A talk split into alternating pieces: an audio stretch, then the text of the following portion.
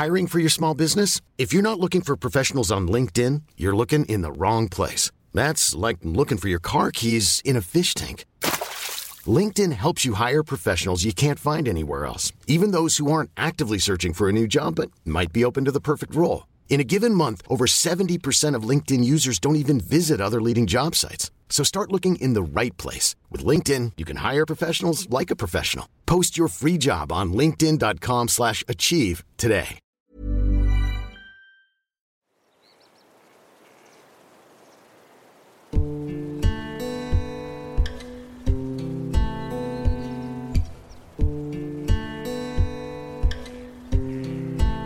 Salut, c'est Thomas Rozek.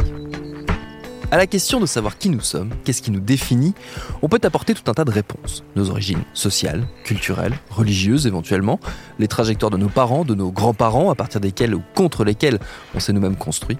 Mais on pourrait aussi parler du lieu d'où on vient, celui qui nous a vu naître, celui où on a grandi. Cet espace-là, avec ses spécificités, il tient chez nous tous une place décisive. Il a, à des degrés divers, déterminé bien des choses dans notre façon d'être au monde. Ça vaut autant pour ceux qui y sont restés que pour ceux qui l'ont quitté, qui sont allés se réaliser loin de lui. Pour ces derniers, la question du retour, permanent ou temporaire, au hasard pour les fêtes de fin d'année, devient alors un enjeu de taille. Comment reprend-on le chemin de chez soi? C'est une des questions qui va nous accompagner durant notre épisode du jour. Bienvenue dans Programme B.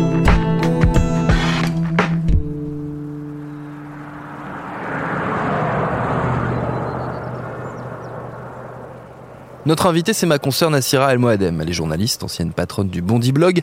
Elle vient de signer aux éditions de l'Iconoclaste un livre baptisé Les filles de Romorantin. Elle y raconte justement son retour dans cette ville du Loir-et-Cher, sa ville natale. 19 000 habitants, une ville moyenne, comme on dit, ancien bastion industriel, aujourd'hui bousculé, comme tant d'autres, par les bouleversements économiques et sociaux. J'ai demandé à Nassira quel était le point de départ de ce retour à Romorantin. C'est compliqué pour moi de répondre parce que c'est un projet auquel je pense depuis très longtemps, que j'ai en tête depuis même des années et que j'ai jamais eu le temps de, de pouvoir faire. Donc c'est c'est des réflexions comme ça en vrac qui viennent au gré de mes retours à Romorantin pendant les vacances, les week-ends, etc. Il y a des moments de de, de, comment dire d'étincelles un peu intellectuelles parce que tu fais des rencontres, tu retrouves des gens et tu dis tiens ça ça va donner quelque chose d'intéressant, ouais. etc. Et puis des moments où ça retombe et tu reviens un peu sur tes pattes. Voilà, c'est c'est des allers-retours comme ça, un peu de réflexion permanent pendant pendant quelques années. Mmh. Euh, mais c'est vrai que le, le, mouvement des gilets jaunes euh, m'a donné l'envie euh, vraiment d'y aller franchement mmh. parce que je me suis dit que c'était maintenant ou jamais quoi. Ouais. C'est-à-dire que je savais qu'il y avait un petit mouvement qui se créait à Romorantin que je suivais à travers les réseaux sociaux. Mais ça, tu racontes dit... la curiosité, enfin ça part d'une curiosité journalistique en plus de se dire tiens à Romorantin sur les groupes Facebook qu'est-ce qui se dit, qu'est-ce qui se fait et là là, il y a un cheminement qui se fait, euh, un ouais. cheminement supplémentaire qui se fait. Mais en fait, il y a une déformation intellectuelle euh, permanente où euh, chaque objet de ta vie quotidienne mm. est susceptible d'être un sujet. Euh, mais c'est vrai que Romorantin concentre, concentrait déjà à l'époque quand j'y réfléchissais et concentre toujours plein de problématiques contemporaines mmh. sur le développement de ces petites villes, sur la question aussi de l'attachement à nos villes, à nos territoires quand on est issu de ces villes et qu'on part, et, et qu'est-ce qu'il advient quand on revient, et est-ce qu'on est toujours attaché, et puis voilà aussi les parcours des gens qu'on a connus. Mmh. tout ça, j'avais envie de le faire dans un, dans un grand portrait, et, et je savais pas comment le faire, quelle mmh. forme ça allait prendre, est-ce que ça allait être un documentaire, est-ce que ça allait être du podcast, est-ce que ça allait être un livre, et, et en fait euh, ma rencontre avec la maison d'édition euh, de l'iconoclaste pardon a fait que, bon, que c'était évident que ça allait être un livre parce ouais. qu'ils avaient tout à fait compris ce que j'avais envie de faire. Quelle image tu avais euh, avant d'entamer ce retour euh, récurrent, même si tu revenais déjà à Romorantin euh, voir ta famille de oui. temps en temps, avant d'entamer cette espèce de retour au long cours, quelle image tu avais de la ville? Tu t'étais construite de la ville au fur et à mesure? Bah déjà, c'est une image de nostalgie, évidemment. Euh, quand on est euh, enfant d'une ville, euh, on, en garde beaucoup de souvenirs d'enfance, euh, des images qui restent, euh, des, des, événements auxquels on est attaché, des gens. Des moments particuliers. Donc c'est c'est beaucoup ça aussi qui reste dans la tête. Et puis moi j'étais connectée en permanence parce que je m'étais fait des alertes Google, euh, que j'écoutais euh, tout ce qui pouvait se dire euh, et je lisais tout ce qui pouvait s'écrire sur Romorantin dans la presse quotidienne régionale, France 3, etc. Et puis j'avais aussi des amis, j'ai toujours des amis qui sont restés et mmh. qui me qui me qui me parlaient en permanence de, de Romorantin telle qu'elle était telle qu'elle est aujourd'hui.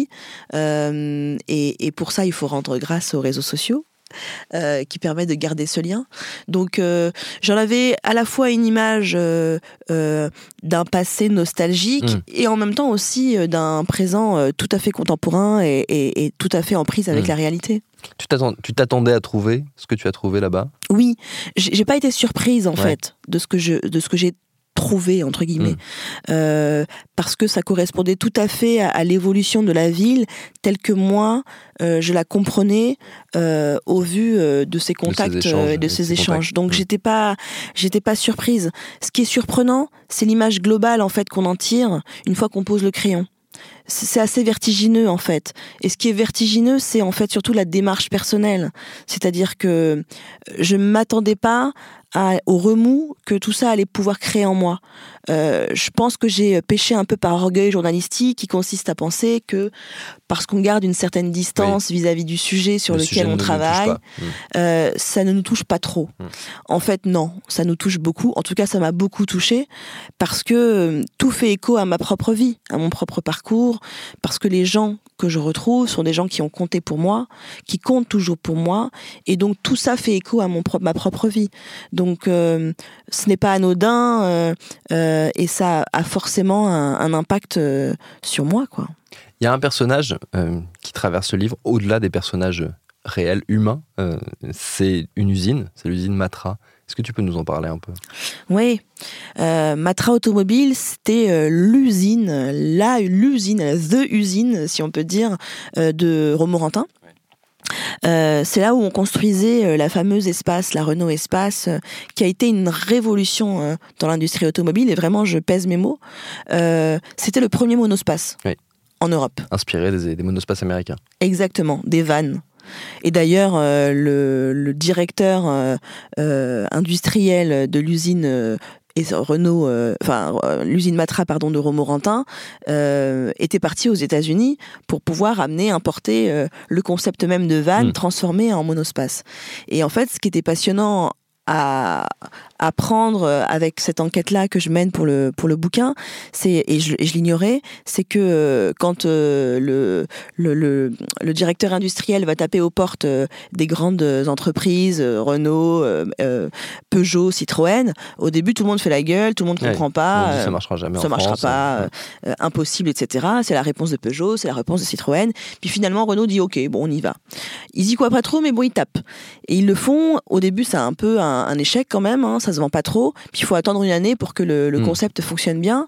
Et en fait, ce qui était hyper intéressant, enfin ce qui est hyper intéressant avec l'exemple de Romorantin, c'est que on n'est pas sur des grandes usines hmm. type euh, Sochaux euh, pour Peugeot, type Sandouville par exemple, Renault. On est vraiment sur des modèles d'usines très très très moyens quoi. Euh, c'est à 3500 employés à tout casser au plus fort de l'industrie, donc c'est pas grand chose, mais c'était une fierté quoi hmm. pour le territoire, à la fois pour Romorantin, pour le bassin d'emploi euh, global, la Sologne, euh, le sud du Loir-et-Cher, mm. euh, et puis aussi même pour la région tout entière, parce que il fallait voir, les gens venaient de Bourges, de Tours, d'Orléans mm. pour venir travailler à Romorantin. Et donc travailler à l'usine de Romo Matra, c'était une fierté, c'était être sûr d'être bien payé, parce mm. qu'on était payé 20 à 30% de plus que les ouvriers du coin. C'était avoir un comité d'entreprise extrêmement fort qui permettait d'aller en voyage. Bon, mes parents sont partis en Afrique du Sud, au Canada, des voyages qu'ils auraient jamais pu faire hmm. sans le comité d'entreprise de Matra. Euh, voilà, les, repas de Noël, etc. Tout, ça, enfin une vie ouvrière hmm. extrêmement forte, presque une vie familiale, quoi. Et euh, ça, ça dure pendant 25 ans, 30 ans, et puis tout ça s'arrête. C'est un, oui, c'est un, un tissu social par-dessus le tissu social qui disparaît. Et c'est là qu'on retrouve la, problématique, en gros, des Gilets jaunes, qui est, le point de départ aussi de ton, livre et qui est, une, problématique qu'on a beaucoup euh, décrite pendant cette, euh, cette crise des Gilets jaunes, qui est justement la désagrégation, la disparition de ce qui fait le tissu social. Oui, c'est ça. En fait, ce qui est très intéressant à, à observer, à analyser, euh, notamment avec les Gilets jaunes de Romorantin que j'ai suivis pendant plusieurs mois, c'était que beaucoup d'entre eux n'ont pas forcément connu Romorantin à l'époque de Matra. N'ont pas connu Matra, en fait. N'ont pas travaillé à Matra. Ils n'étaient pas des ouvriers de Matra. Non, alors ils avaient forcément des amis, etc. Parce qu'on a tous, dans la famille ou dans nos amis, quelqu'un qui, à un moment donné dans sa vie, a travaillé à Matra. Mais c'était pas leur cas. Eux sont souvent euh, des euh, employés de toutes petites structures, voire des euh, chauffeurs routiers. Donc des gens qui sont dans des structures où, en fait il n'y a pas de matelas social, quoi. Donc il n'y a pas de syndicat, il n'y a pas d'élus, il n'y a pas de représentants, et il n'y a pas cette vie ouvrière. Et donc c'est vrai que du coup le mouvement des gilets jaunes, moi comment je l'ai analysé avec le bouquin, c'était en fait c'est l'antithèse de de, de Romorantin à l'époque de Matra. Hmm. C'est-à-dire des gens qui sont extrêmement seuls dans leurs activités professionnelles, mais qui à un moment ont, ressenti le besoin de se retrouver à la fois sur des revendications sociales, euh, la dignité au travail, le fait de pouvoir euh, gagner dignement sa vie, etc., hmm. mais aussi sur euh, des solidarités en fait, sur un concept de solidarité un peu primaire quasi familiale où on se retrouve autour d'un repas, d'un barbecue, etc., pour tout simplement juste se retrouver. Et, du coup, je pense que l'exemple de Matra aussi reste, est resté dans les têtes des mm. gens. Même s'ils l'ont pas connu, mm. ils l'ont connu à travers la mémoire et puis à travers les récits, etc. Exactement. Et du coup, je pense que ça reste effectivement comme sorte de maître étalon de ce que peut être euh, une solidarité sociale euh, au sens euh, ouvrier, par exemple, du terme. Ouais.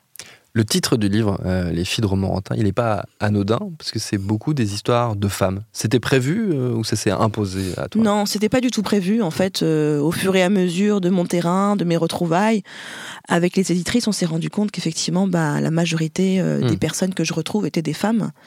Ce qui évidemment n'est pas un hasard, parce que moi je suis une fille, et puis forcément bah, j'ai des amis filles, et donc du coup je les retrouve.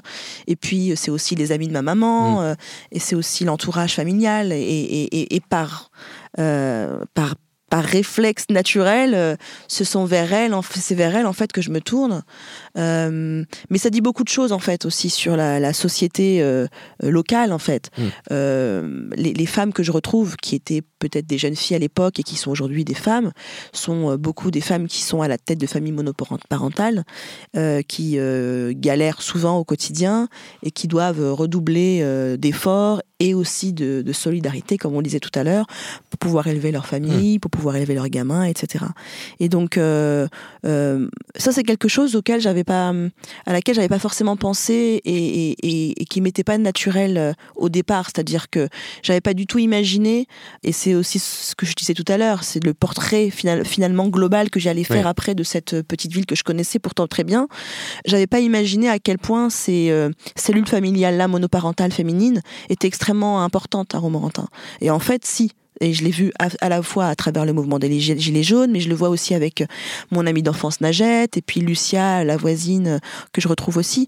C'est euh, assez, assez fort, en fait, de voir euh, ces, ces, femmes qui sont âgées de 35, 50 ans, 60 ans, euh, mener leur barque un peu comme elles peuvent, mais tenir, quoi. Hmm. Tenir, mais tenir pas juste pour elles-mêmes, mais aussi agir en solidarité dans leur quartier, dans leurs associations, etc., tenter des choses.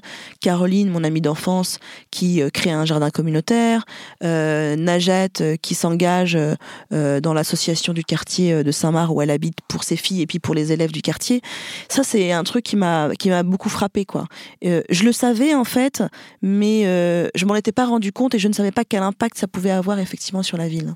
Dans ce livre, il est aussi question, euh, évidemment, de, politique à différents euh, degrés, mais aussi de politique municipale très concrètement. Euh, tu vas même rencontrer le maire de Romorantin. Comment est-ce qu'ils ont eu, comment est-ce qu'ils ont eux perçu le livre dès sa conception? On sent qu'ils ils sont pas fans de la démarche. Ils me le disent pas très clairement au Oui. tout début. Euh, je sens qu'il y a un loup, mais on me dit rien. Donc moi, comme on me dit rien, bah je, Continue. je continue. Mm. Je fais mon enquête. Et puis au fur et à mesure, les adjoints, les élus, les chefs de service que j'essaye de rencontrer, je dis bien que j'essaye parce que je n'y arrive pas, Oui. à part quelques-uns, me disent mais tu sais Nassira, ce serait quand même bien que tu ailles voir Monsieur le maire. C'est important. Donc moi, effectivement, j'allais de toute façon aller le voir, mais on me pressait quand même pour aller le voir. Donc j'ai bien compris qu'il fallait que j'aille le voir très vite. Mm. Donc je vais le voir. Et là, euh, je suis abasourdie euh, parce que euh, Jeannie Lorjou, donc qui est le maire euh, de la ville de Romorantin depuis que je suis née, depuis 35 ans, euh, me m'explique en fait que qu'effectivement, il m'a mis dans des, des bâtons dans les roues, euh, qu'il a demandé euh, aux élus et aux gens de la mairie de ne pas me parler Mm. parce qu'il pensait que j'étais venue en service commandé pour l'opposition locale dans le cadre des élections municipales à venir. Alors là, je suis un peu, un peu scotché quand il me, et, il me le dit vraiment très tranquillement. Ouais. C'est-à-dire que je, euh, il me donne l'impression d'être tout à fait convaincu de ce qu'il me dit, quoi. Donc je lui explique euh, que non, euh, que voilà, je fais un travail de journaliste, euh, que je suis journaliste et que je n'ai pas d'autre ambition que de raconter la ville Oui. avec ce projet-là, quoi. Donc tout ça reste en fait, c'est-à-dire que ce, cette légende locale euh, qui consistait à penser que j'étais là pour euh, pour les, les, élections municipales est restée tout le long de mon enquête et, et, et m'a un peu freiné euh, dans mes rapports avec les, les adjoints, etc. Euh, et, et je trouve ça dingue et surtout dommage parce que l'idée c'était d'avoir les points de vue de tous ceux Oui. qui font la ville. Et, il était hors de question de ne pas donner la parole à ceux qui sont aux manettes depuis 35 ans et qui ont malgré tout euh, façonné la ville. Alors on peut aimer, on peut, on peut critiquer, etc. Mais, mais il fallait qu'il puisse exister, quoi. Donc du coup, euh, ça n'a pas existé. euh, mais à leur détriment. Euh, et du coup, je raconte effectivement euh, bah, cette rencontre avec avec le maire qui qui est absolument hallucinante et, et qui et qui ne comprend pas en fait euh, comment euh, il peut y avoir un jugement euh, sur euh, la façon dont il a dirigé cette ville euh, Mm. pendant 35 ans et comment certains considèrent qu'à un moment il faut qu'il parte quoi Mm. que voilà il faut peut-être donner la, la possibilité à d'autres de pouvoir euh, euh, diriger cette ville et de proposer autre chose etc il y a un déni en fait euh, qui est qui qui qui est triste et en même temps qui est assez fascinant de ce type de baron local Mm. qui en fait ne, ne comprend pas ça et qui, je pense, est complètement effrayé à l'idée de, de De- partir De passer la main. de partir.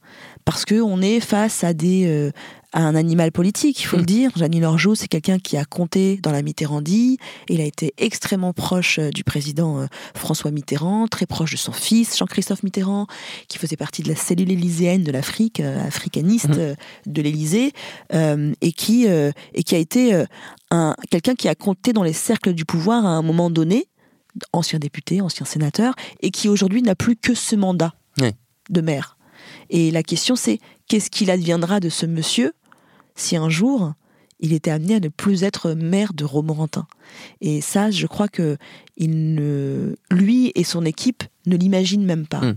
Et donc je pense que je suis en fait une sorte de euh, comment dire de je sais pas comment dire, mais euh, je, je, je représenterai peut-être quelque chose qui, euh, qui leur échappe. Il y a un épisode qui illustre très bien euh, l'incompréhension qu'il peut y avoir entre euh, les pouvoirs locaux et euh, ta démarche. C'est une rencontre qui a eu lieu après la sortie du livre, pour le coup, euh, à la médiathèque, euh, dans une médiathèque municipale. Alors de- c'était pas à la Ah, médiathèque, c'était pas médiathèque. c'était organisé effectivement par le directeur de la médiathèque, mais c'était à la Fabrique Normand. Et pour la petite histoire, c'est intéressant parce que la Fabrique Normand, c'est euh, la structure culturelle qui a été créée sur l'hôtel euh, des miettes de l'usine Matra qui avait été euh, détruite à l'époque. Et donc cette rencontre, elle s'est pas passée exactement comme une rencontre euh, classique. Non, non, non, c'était dingue. En fait, ce qui est dingue dans l'histoire, c'est que moi, j'ai complètement joué le jeu. C'est-à-dire que dès janvier, donc euh, juste après la signature euh, avec la maison d'édition sur le projet, je vais voir la mairie de Romorantin de manière complètement euh, innocente, quoi. Je vais leur, les voir en leur disant, bah écoutez, j'ai ce projet-là, ce serait bien qu'on puisse faire quelque chose ensemble une fois Mm. le projet sorti, une fois le livre sorti, pour voilà construire quelque chose avec les Romorantinais, une rencontre ou que sais-je. Au départ, j'avais même pas vraiment pensé à ce que ça pouvait avoir comme forme. Mais en tout cas, j'avais engagé le dialogue avec la mairie pour créer quelque chose. Et puis, au fur et à mesure, on construit cette rencontre. Donc, cette rencontre, elle, elle, était, euh, enfin, sur le papier, c'était comme n'importe quelle rencontre que je peux faire avec des lecteurs. C'est, euh, voilà, tu vas euh, dans un lieu où tu retrouves les lecteurs et puis tu débats avec eux sur le livre, quoi. Enfin, classique, vraiment. de base. De base, mm. exactement. Et donc, du coup, moi, je m'inquiète pas plus que ça. Donc, on pose la date du 15 novembre et puis le 15 novembre arrivant, j'arrive à la fabrique Normand. La salle était pleine à craquer, il y avait des gens debout euh, tellement il y avait plus de place, à peu près 700, 800 places. Et, euh, et là, euh, je découvre le déroulé de la, la soirée. Et en fait, dans le déroulé de la soirée, je n'existais pas. C'est-à-dire que l'intitulé de l'événement, c'était Rencontre avec Nassira El Mouadem. Sauf que Nassira El Mouadem n'existait pas dans le déroulé de la soirée. Donc il y avait euh, une projection de photos d'un club photo local, euh, euh, il y avait une lecture d'extrait de mon livre, mais lorsque je demande à l'élu à la culture, Madame Le Déant, bah, à quel moment je prends la parole devant les Romorantinais, elle me dit Ah non, non, mais ce n'est pas prévu, je ne le souhaite pas, je souhaite maîtriser les débats. Et donc du coup, je suis obligée de ruser pour prendre le micro. prendre le micro Et de pouvoir parler avec le public. Et c'était incroyable parce que les gens les, les huaient euh, l'élu en question, euh, les adjoints qui étaient là. Euh, et, en fait, ils, ont voulu un peu me piéger, mais je mm. pense qu'ils se sont aussi fait prendre dans, leur propre piège parce que tout ça s'est retourné contre eux. Les gens étaient extrêmement déçus, en fait, de ne pas pouvoir prendre la parole, tout simplement parce que l'atmosphère était vraiment tendue. Quoi. Et, et, et, surtout, les mots étaient extrêmement durs. C'est-à-dire que l'élu à la culture me dit à un moment vous n'avez pas trahi votre, vous n'avez pas trahi les vôtres. Entendez, vous n'avez pas trahi votre famille, vos amis, mais vous avez trahi votre ville. donc ça, je me, prends ça quand même en pleine face.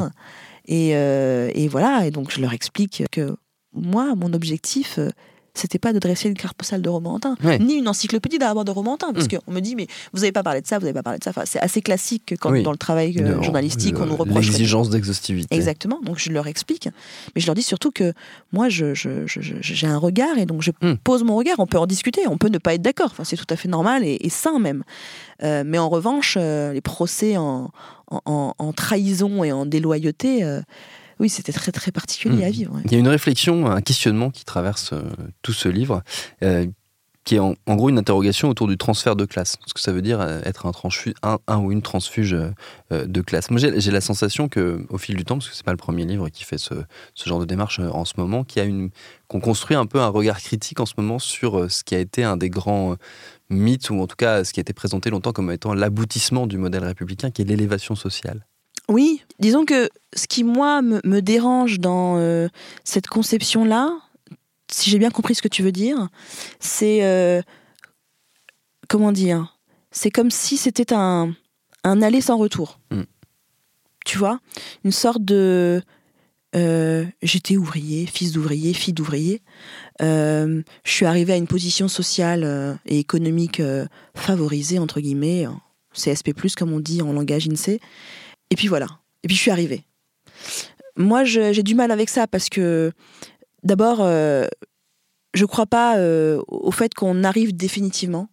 Je pense qu'on est en permanence en aller-retour avec ses origines sociales, en l'occurrence pour, pour, pour, ce cas-là, mais pour le coup, moi aussi, euh, ethnique, culturelle, etc., puisque mm. je suis fille d'immigrés marocains. Et donc, du coup, il y, y, a plein de moments dans ta vie, dans ton quotidien aussi, où tu es rattrapé aussi par mm. euh, ce passé ou par cette identité. Tu vois, moi, quand je suis à Romorantin chez ma famille, je ne peux pas être comme je suis à Paris euh, dans mon petit milieu journalistique. C'est tout bête, mais c'est pas possible. Je sais pas les mêmes codes, euh, on n'a pas les mêmes réflexions, les mêmes délires, comme on dit. Mm. et donc, du coup, il y a un rappel à l'ordre en permanence par rapport à ce, quotidien-là. Et puis, et puis aussi le milieu dans lequel tu évolues toi, aujourd'hui, donc moi, le milieu journalistique, te rappelle aussi à l'ordre, quelque part. Parfois. Euh, que tu n'appartiens pas à ce monde-là, parce que tu n'as pas forcément les mêmes codes. Euh, ce réseau euh, très, très entre-soi aussi, mm. où tu mets les pieds, où tu te demandes si tu es vraiment légitime, et on te fait rappeler aussi parfois si tu l'es ou pas. Donc tout ça, c'est des, encore, c'est vraiment des, réflexions en, en forme d'aller-retour. quoi. Donc je crois pas où tu pars d'un point A et tu arrives à un point B et basta, en fait. Non, c'est t'es es en point A, point B et en aller-retour en permanence, quoi. On quitte jamais vraiment Romorantin. Non, on quitte, on quitte jamais vraiment Romorantin, non.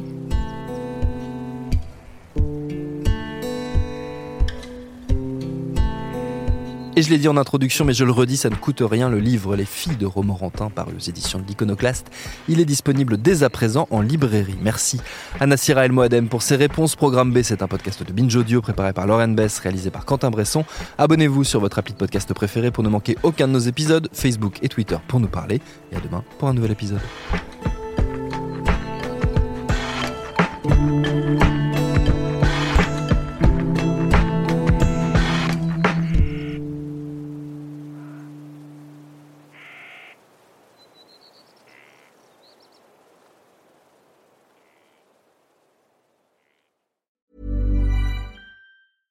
Ever catch yourself eating the same flavorless dinner three days in a row? Dreaming of something better? Well, HelloFresh is your guilt-free dream come true, baby. It's me, Kiki Palmer. Let's wake up those taste buds with hot, juicy pecan-crusted chicken or garlic butter shrimp scampi. Mm. Hello Fresh. Stop dreaming of all the delicious possibilities and dig in at HelloFresh.com. Let's get this dinner party started.